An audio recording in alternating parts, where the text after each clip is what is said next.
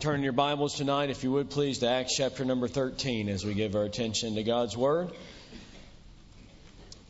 It's been a while since I'd heard that song, Brother Nathan. I appreciate that very much. Very, very good. Acts chapter 13. World evangelism begins in the local church. World evangelism begins in the local church. Acts chapter 13 certainly shows us that. It's one of my favorite mission passages.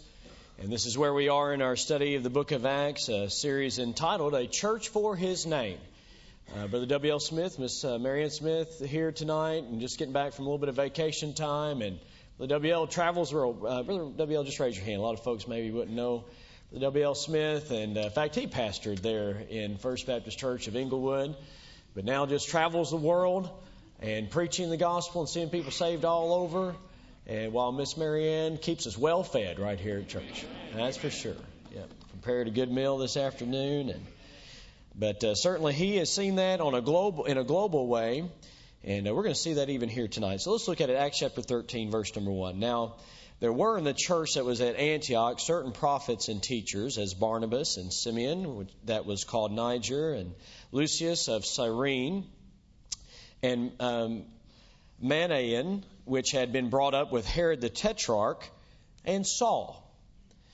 As they ministered to the Lord and fasted, the Holy Ghost said, Separate me, Barnabas and Saul, for the work whereunto I have called them. And when they had fasted and prayed, they laid their hands on them, and laid their hands on them, they sent them away. So they, being sent forth by the Holy Ghost, which one? By the church or by the Holy Ghost? The answer is yes. Yes. Departed unto Seleucia, and from thence they sailed to Cyprus. And when they were at Salamis, they preached the word of God in the synagogues of the Jews. And they had also John to their minister. And when they had gone through the Isle of Paphos, they found a certain um, sorcerer, a false prophet, a Jew, whose name was Bar Jesus, which was with the deputy of the country, Sergius Paulus, a prudent man, who called for Barnabas and Saul and desired to hear the word of God. But Elymas, the sorcerer, for so is his name by interpretation, withstood them, seeking to turn away the deputy from the faith.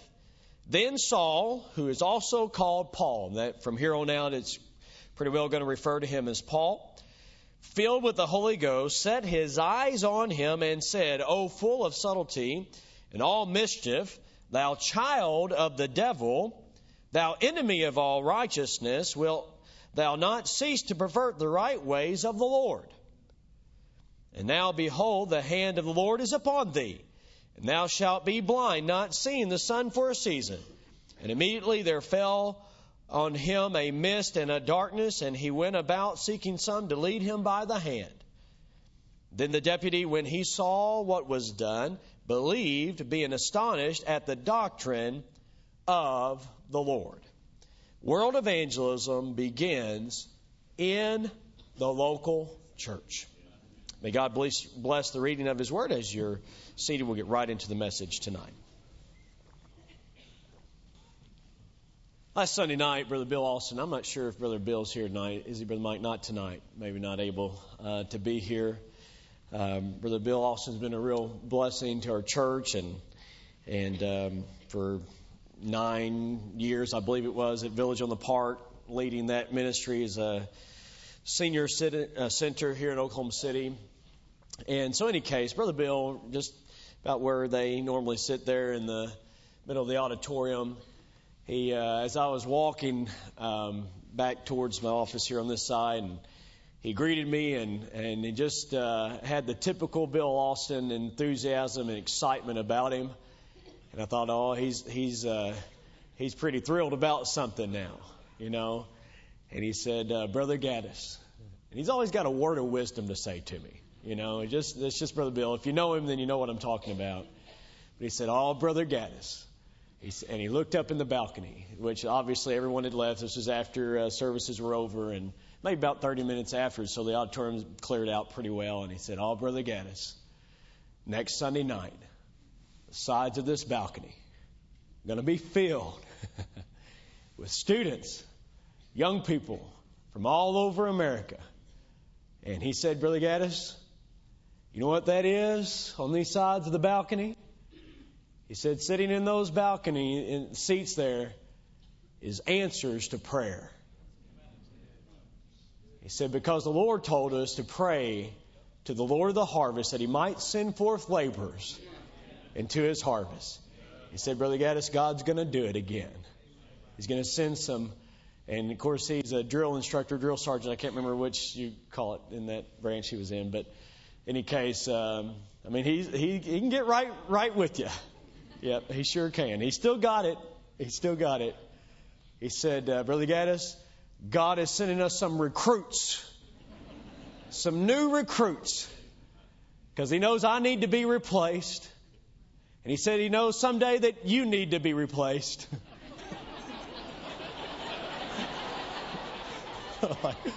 you mean like soon? What do you have in mind here, Brother Bill? But you know, He's exactly right. Exactly right. We just had our missions committee meeting, and uh, some coming off the field, some their age is bringing them off the field, some that have served for so many years, and others different situations, you know. But the need in missions is not diminishing. In fact, uh, you know, our patch uh, group, or patch club, they sing a song called Six Billion Reasons, but really we have to rewrite the words to it. It's Seven Billion Reasons now to share the gospel. And so, uh, there's a growing need for the work of the gospel, and reinforcements need to be here. And so, church, I look here tonight, and every person that came here that spoke at this pulpit introduced themselves, gave their name and what their major is going to be. If they could remember their name, they did a good job. They got all that down, and and uh, but they they introduced themselves to us. Can I submit to you the words of Bill Austin that what we just heard from tonight are answers to prayer that God has done. So that means if it's an answer to prayer, we ought not take it lightly. That's for sure. Thank God for the church. Thank God for Southwest Baptist Church and the history that's here and the ministry that takes place week by week. I thank God for my home church, Grace Baptist Church. Sarah's from there and Partons are here. It's a blessing. But Mike, uh, uh, Miss Debbie's had a had an impact on my life. Moved here, moved there. Sorry, when uh, I was uh, ninth grade, I believe it was, coming in, and um, but Mike's a soul winner. And you know, you don't have to be called into the ministry to have an impact on somebody's life because Brother Mike and Miss Debbie's had an impact on my life. Sure is good to hear him say an amen. yep. I'm telling you, you don't always see what God's doing in the local church. You don't always see it. We don't always know the full extent of what God's doing. And that's exciting. You know, uh, as I listened tonight, church, I heard uh, names of churches mentioned, some that I don't know, but a lot of them I do. And those are good churches. You know, it's really it's really amazing coming from Alaska and Florida and uh, all over. I mean, and coming here and um, coming from such good churches and and uh, I don't know what the deal is. The the Buckley Road. Yeah. Sure. I'm for, you know, because you love your church. You love your church. And, and I just have to think that, you know, maybe it's a little challenging to say bye on Wednesday night before you came. You know, we have young people here that introduce themselves that are from here and, and uh, but I, you know, for many of you leaving your homes and ministries and involvement and and dear saints of God that have served God and had such an impact on your life, and churches that are going to miss them. But listen, there's one reason why you ought to be here is because the Holy Ghost said, I want you there. Amen. That's good. I want you to be there. It's God's work in the, in the local church. It's what God does. It's, it's the way that it's the way that things were done back then. It's the way that things are to be done now. I love, in fact, uh, one young lady introduced herself, and and from um, from uh, there the church where Brother Randall Moody pastors, and and I believe they had a church church planning conference, a uh, you know, home missions conference, and I believe the the theme of that conference was the local church, God's local solution for a worldwide problem. It's really good. God's local solution for the worldwide problem. So here we come to Acts chapter 13, and uh, we see this church in Antioch. We've already been introduced to it. Do you remember back in chapter 11 and how that there were uh, some un, unnamed preachers? Maybe one of them's named here, perhaps a man from Cyrene, northern Africa, but really just some some men that aren't mentioned by name, at least in Acts chapter 11. But listen, God doesn't have to use big name people to do big things. God started a church in Antioch that is going to be used in that, well, we're here tonight as a result of it. Was God using the church in Jerusalem? He most certainly was. But, but listen, it can't just be one church. It's got to be multiple churches that are used of God and are sending people and, and just the work of God through the church. And so uh, many are needed for the task, and that's exactly what is happening. And, and the church just simply needed to do this. The church just needed to do what the church is supposed to do. And then as the church does what the church is supposed to do, then God does what only God can do. What did they do? What was their strategy? What was their approach to ministry? Let's look at it. It's just very, very simple. In verse 1, here's what they did. Now, they were in the church. The word church means what? Assembly. Called out assembly. Those that were saved, they were, those that are saved, by the way, need to be assembled. Yep. This morning we had um, David and, and Sherry from Bethel Acres here and their daughters. Sherry trusted Christ a few weeks back, and her daughter trusted Christ last Sunday night. We had a tent service out there. I had an occasion yesterday to go, go with Brother Rick McQueen just to kind of see the place for myself and and uh, met some of the folks there. And they were here in the service tonight. Why? Er, this afternoon, uh, this morning. This morning they were here. They were here. She was saying, listen, saved people need to assemble with other saved people. The first business of the church is to assemble. We've got to be together. Yep. The first business of the church is to assemble. And you look at this group, and it just mentions some of the leaders that were in the church, the prophets and teachers, and they were a diverse group. Barnabas from Cyprus and Simeon, um, most likely from North Africa, and Lucius from Cyrene, also from North Africa. Manaen, there he grew up with Herod the Tetrarch. There's when it says there that he was brought up with him. I'm talking about Herod Antipas, the one who put John the Baptist to death the one before whom uh, Jesus stood in trial. We're talking about here's a man named Manaen. I'm not sure if I'm saying his name right, but but this man grew up with this man Herod uh, Antipas. Maybe was a foster brother to him. We don't know, but but God saved this man and put him in the church there in Antioch. We don't know all the circumstances, but, but here's Saul that's mentioned. And Saul was his Jewish name, and he's about to be more known as Paul because that's his Roman name, and he's going to be the disciple that's going to the, to the Gentiles, and God's going to do some amazing things in their life. If you remember, Barnabas was, was sent by the church in Jerusalem up to Antioch because of what was going on there and, and the, the fact that they were being saved and they needed to be discipled. Hey, listen, listen, listen very well. It's not enough to see somebody saved. We've got to see them baptized. We've got to see them discipled. We can't stop just with, with their salvation. And so that's what the church in Jerusalem understood. And so they sent, they sent Barnabas, who, because he was there near that area, he was from Cyprus, they sent him up to, to disciple them. Well, as, as Barnabas was there, the work was so large and growing and the need was so great he needed some additional help, so he went up to Tarsus to, to find uh, to find Saul, Paul, and brought him down to, for additional help in discipleship. And that's how they all ended up. And they were there for at least about a year. And then they went down to Jerusalem to, to deliver the offering. And now they made their way back up, as we saw last week, as we finished out chapter 12. And, and so here they are now for however long it was since they returned. And they were assembling together. And there was, listen to this, here's another thing they did as a church. They preached and taught the Word of God.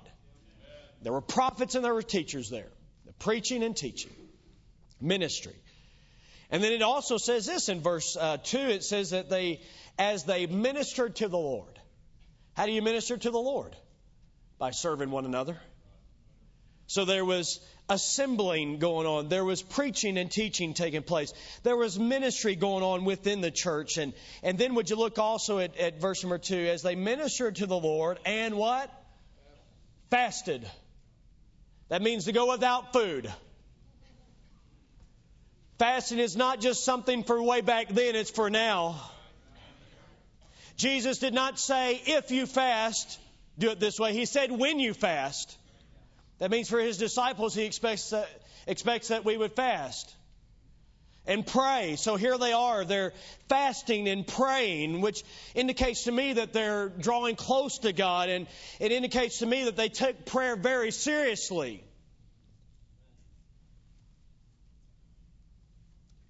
reading a book right now, and it talks about the role of prayer in missions.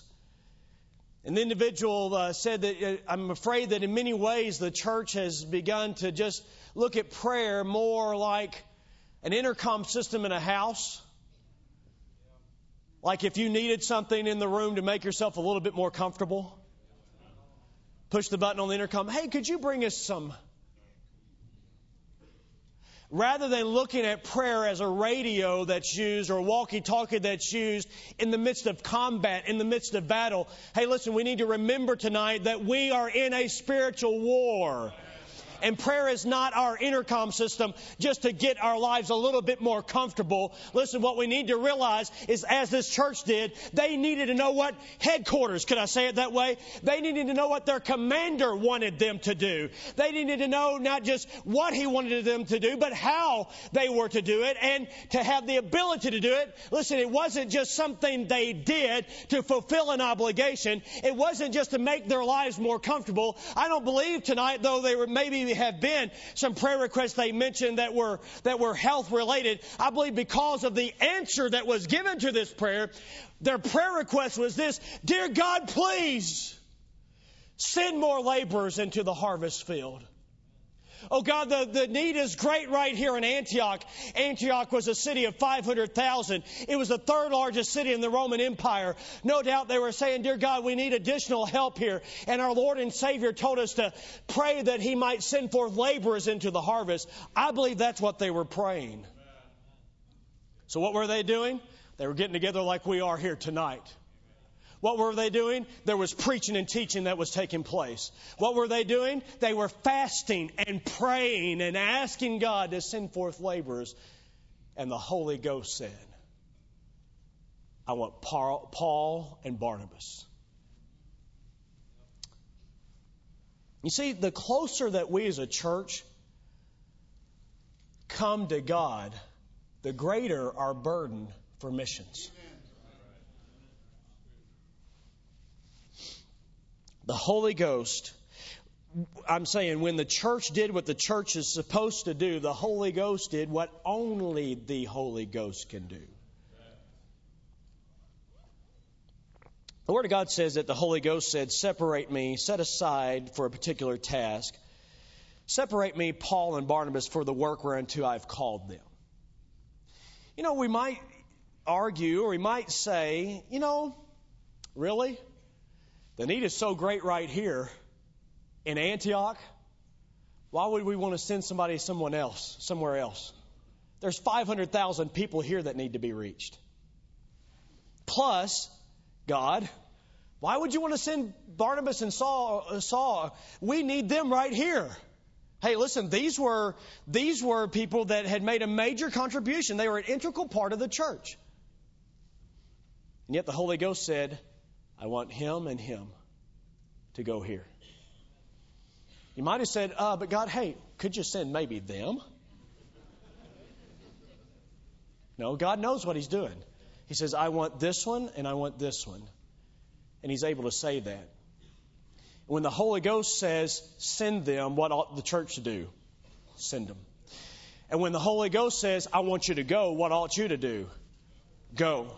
I never forget wrestling with God's call, even to move here and, and uh, to move to Oklahoma City. And, and Angie and I had been praying and fasting and asking God to show us and make it very, very clear. And after two and a half months of that, it came to a point where we were driving, and and uh, one of the the dear widow ladies of the church had passed away, so we are literally on the way to to uh, to the graveside there, and just listening to a preacher on the radio, and in fact, he was preaching Acts chapter 13. And he said, Some of you that are listening to me right now have been waiting for all your ducks to line up in a row, figuratively speaking, but you know what God wants you to do.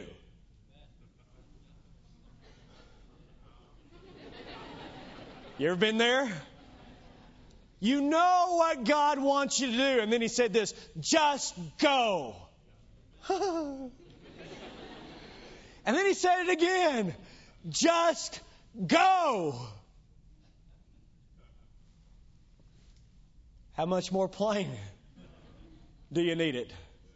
Well, I looked at Angie, and by that time, we were very well convinced that this is the will of God for our life. But I guess I'm thick headed enough that I need that direct. Maybe some of you are as well. But the Holy Ghost is the only one who could say that. It's not the preacher who says, okay, I'd like for Brother Mark and Miss Christy Dick to be missionaries in Mozambique. That just totally came to my mind. I'm not speaking by prophecy here, okay? This is totally not it, all right? I don't have that kind of authority. Listen, by the way, I don't want that kind of authority. There's people's lives here. You know, as, as Brother Jonathan, Miss Katie Switzer, as we met together, and I met uh, with Brother Jonathan, you know, and, and I mean, I had in my heart, Brother Jonathan, it, it's South Africa, brother. I could tell you, let's save you a lot of time of praying and just get you going there, you know, but listen, it's not up to me. Even though I'm his pastor, it's not up to me. It's got to be the Holy Ghost who says. And, and over time and in prayer and seeking God's face, the Holy Ghost said, the Holy Spirit said, I want you all to go to South Africa. So now he, we have a role. But listen, here, here's where it starts. It starts right here. It starts right here in this local church. And listen, by the way, Paul and Barnabas didn't grow up there at Antioch. They were transplants, we might say. They came into that church. They integrated their lives into that church. But God, listen, God used their time at that church in Antioch to open up the, the door to world missions. I would say that you that have moved here to Oklahoma City, you should look at Southwest Baptist Church as like your Antioch now. And the Holy Spirit of God, no doubt, if you'll stay real tuned to Him, He'll say, I want you to go here, and I want you to go here, and I want you to go here. I don't know how He does it, but I know He's able to do it, and He does it time and time again if we'll just listen to Him. And listen, don't look at this as a parking lot. Look at this as a launching pad to the will of God where God wants you to be. I'm telling you, then your college days will be real exciting. Listen, but although, hey, let me hasten to say this, God does not li- limit His call. God does not limit his, his direction. God does not limit missionary service to young people who are in Bible college. God interrupts some lives of people that are working in their careers and says, I want you and I want you to go and do this. Hey, listen, He's God. He can do what He wants to.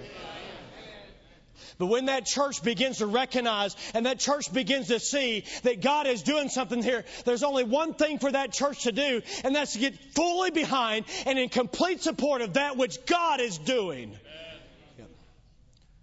In fact, there's two different words, as Brother Carson, actually, Brother Marvin Carson, my home pastor, pointed this out back at our midsummer missions. There are two different words for the word sent in chapter uh, 13 and verse 3 and verse 4. There are two different words when it says there that the, that the church uh, came and they put their hands on this man, listen, by the way, that didn't mean that they were like putting power upon them.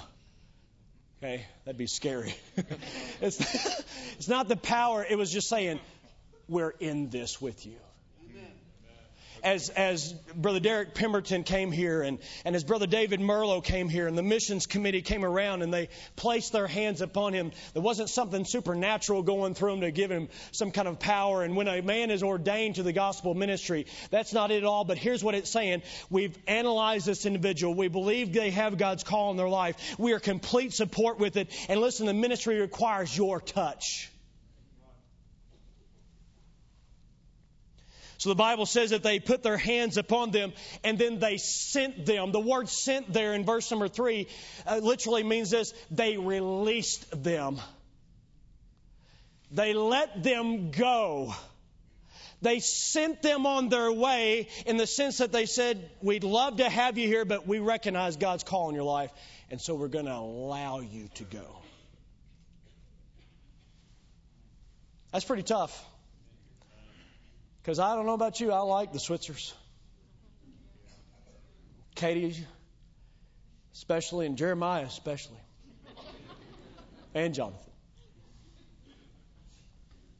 Well, Jeremiah, this morning I was parking my truck and he was standing outside and getting ready to come to Sunday school. Three? Three years old. Had his little tie on. I said, Boy, Jeremiah, you sure look sharp pulled that tie up for me to see. I, I, church, you know what I'm talking about, and everyone in here, I believe, does. It's hard to see these missionaries go out because I'd love to see them just stay right here. But God's doing something. And when God's doing something, I don't want to get in His way. I want to be with Him. Okay, I'm not going to push this too far because it wouldn't take a whole lot to get some folks in here very emotional. Parents that are leaving a child here. Okay, that's all I need to say. Okay? That's a tough deal. Here's what you're doing you're releasing them. I'm trusting that God's in this, and I'm releasing you to the will of God. I've shared with the church here before that first time I believe it was we went maybe the second time we went to Whitewater Bay we rented out during the youth conference and just guys on one night and girls on the next night. I know that looks weird in the world's eyes, but that's the way we do it. So, anyways, I believe Tyler maybe was seven years old, and um, my oldest son now 12. But in any case, uh, we went up that big tower uh, with the big slides and such and tube. And I carried the tube up there, and came time for us to ride the ride. And, uh, you know, we've done stuff together all through his life. And I was just going to sit down there in that tube, and he was going to sit right there, like my little bud, and here we go. I started, I seriously, I put it down there and ready to get in and then to let him sit in my lap and us to go. And the man working there at the slide said, um, I'm sorry, sir. He's going to have to go by himself. I said, but he's just a baby. I didn't say that, but in my mind, I thought, he's too little.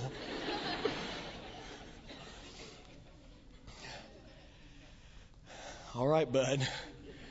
Your mama's going to kill me. Got him in there, had an arrow pointing which way he's supposed to go. Gave him the push.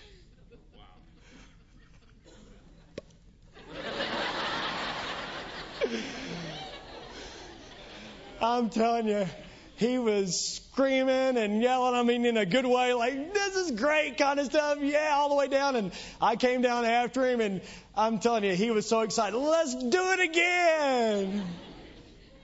Yep. That's a scary moment. Put your son or daughter there. Okay, this is what I've raised you for. Going down the tubes now, right? Focus. All right, here we go. But you know, really, many of you, you've brought up your young people to serve and honor God. And now they're at a place where you're going to have to say, Can I come to school with you? but God is saying, No, I want you to trust me. Release them.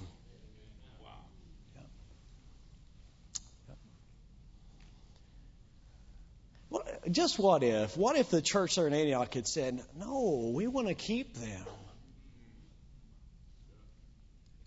We want them here. I want their fellowship. I love their teaching. I love their ministry. I want them here. I'm telling you, we probably wouldn't be here tonight. Because what happened is they released them to the will of God, and God did something way beyond their comprehension as they began to travel those 800 plus miles on that first missionary journey, and then the second missionary journey that went around, then the third missionary journey, and then Paul going all over Rome. I'm telling you, from Jerusalem, the gospel reached all the way to Illyricum, and, and, and eventually, of course, to Rome. I'm telling you, it went a long way and fast. Why? Because a church did what a church is supposed to do, and the Holy Ghost did what only the Holy Ghost did, and they cooperated together, and things were happening. I'm telling you, it was exciting just in our missions committee meeting here in uh, Micah region, giving report from their trip to Russia, and, and Brother Rick mentioning what's going on in Bethel Acres, and Brother Josh getting ready to go to Russia, and, and with the uh, on and on we could go. I'm just telling you, it's exciting. Well, it ought to be exciting being involved in church. Well, how do you make that happen? Here's how it happens. Let's just get together, have preaching, teaching. Let's pray and fast and ask God to do something, and then when He does it, let's get behind it you got to have a better strategy than that. What are they going to do once they get there? Here's what they're going to do. They're going to preach the gospel. They're going to see people saved. And once people get saved, then they're going to start assembling. And as they assemble, what are they going to do when they get them together? They're going to sing good and godly songs, and they're going to preach and teach the Word of God, and, and they're going to build up people, edify, and they're going to pray and fast and ask God to do something great. And God's going to say, I want you, and I want you. And He's going to send them out. Well, what are they going to do when they go out? They're going to preach the gospel, and people are going to get saved. And as people get saved, they need to be assembled. And as they assemble, then they need preaching and teaching, and they're going to pray and fast and ask God to do something. And on and on this thing has gone until we're here tonight. And until some of you young people came up here and said, I'm from this church, and I'm from this church, and I'm from here. What you're saying is this God is still at work. God is still at work. God is still at work. And He still wants to work, and I just believe He wants to work through my life. Whatever God can do with me, I don't know, but I'm here, and I want to learn. I want to serve. I want to be involved. And I want to trust the Holy Spirit of God and follow Him every day. And you watch God do some amazing things through your life. Fantastic, great. Sergius Paulus was saved, but, but then there's opposition there. And listen, as you preach the gospel and as you share the gospel, you're going to face some people like a Bar Jesus that's there that's going to oppose them. But, but I love the boldness of Paul. He set his eyes right on him. The, the Bible says he just stared him down and said, Oh, thou full of subtlety and, and everything else. He said, Thou child of the devil. How's that for a seeker sensitive ministry? You child of the devil. Stop trying to divert this man away from the gospel. This man needs to be saved. You're blind. Okay, that was a short, condensed form of what he said. But that's exactly what happened. And ironically, a Jewish, a renegade Jew who was practicing in some type of sorcery of some sort, a renegade Jew is still in blindness while a Gentile comes to Christ and has his eyes open. All because the church did what a church is supposed to do. And the Holy Ghost did what only the Holy Ghost can do. And God does great things through that work. And tonight, church, that's why we're here. That's why we assemble every single week. That's why I received this little poem on a note card from a young lady named Francisca in her 20s in Sri Lanka. We went a year ago. It says to Pastor Jason and family, Pastor and his wife, in reference to the Unruhs. We're the sending church for Terry and Myra Unruh in Sri Lanka. Pastor and his wife, we've known. They've been uh, to us so dear. Our spiritual lives today have grown because you sent them here we acquired a spiritual base and friends to shed a tear. We have this holy place because you sent them here. This is a war torn nation, but you sent them here with no fear. And many obtained salvation because you sent them here. So I thank you, Pastor Jason, for your ministry and foundation. And let me shout out loud and clear, all caps, that I'm glad you sent them here. Because Southwest Baptist Church got behind and sent a missionary. Now, a young lady named Francisca is on her way to heaven loving Jesus Christ. It's a blessing stand together tonight. It all begins right here. It all began in the churches where you're from. I believe it ought to continue. It's only going to continue if we'll set ourselves to pray and fast. Commit ourselves to Bible preaching and teaching. Commit ourselves to assemble together as a church. And as a result, churches will be planted internationally and right here within Oklahoma. Father in heaven, I acknowledge tonight that church is not just about us coming in, but about us going out. We want to worship you, and worship and missions are so closely intertwined. I want to be on our face before you tonight humble ourselves before you.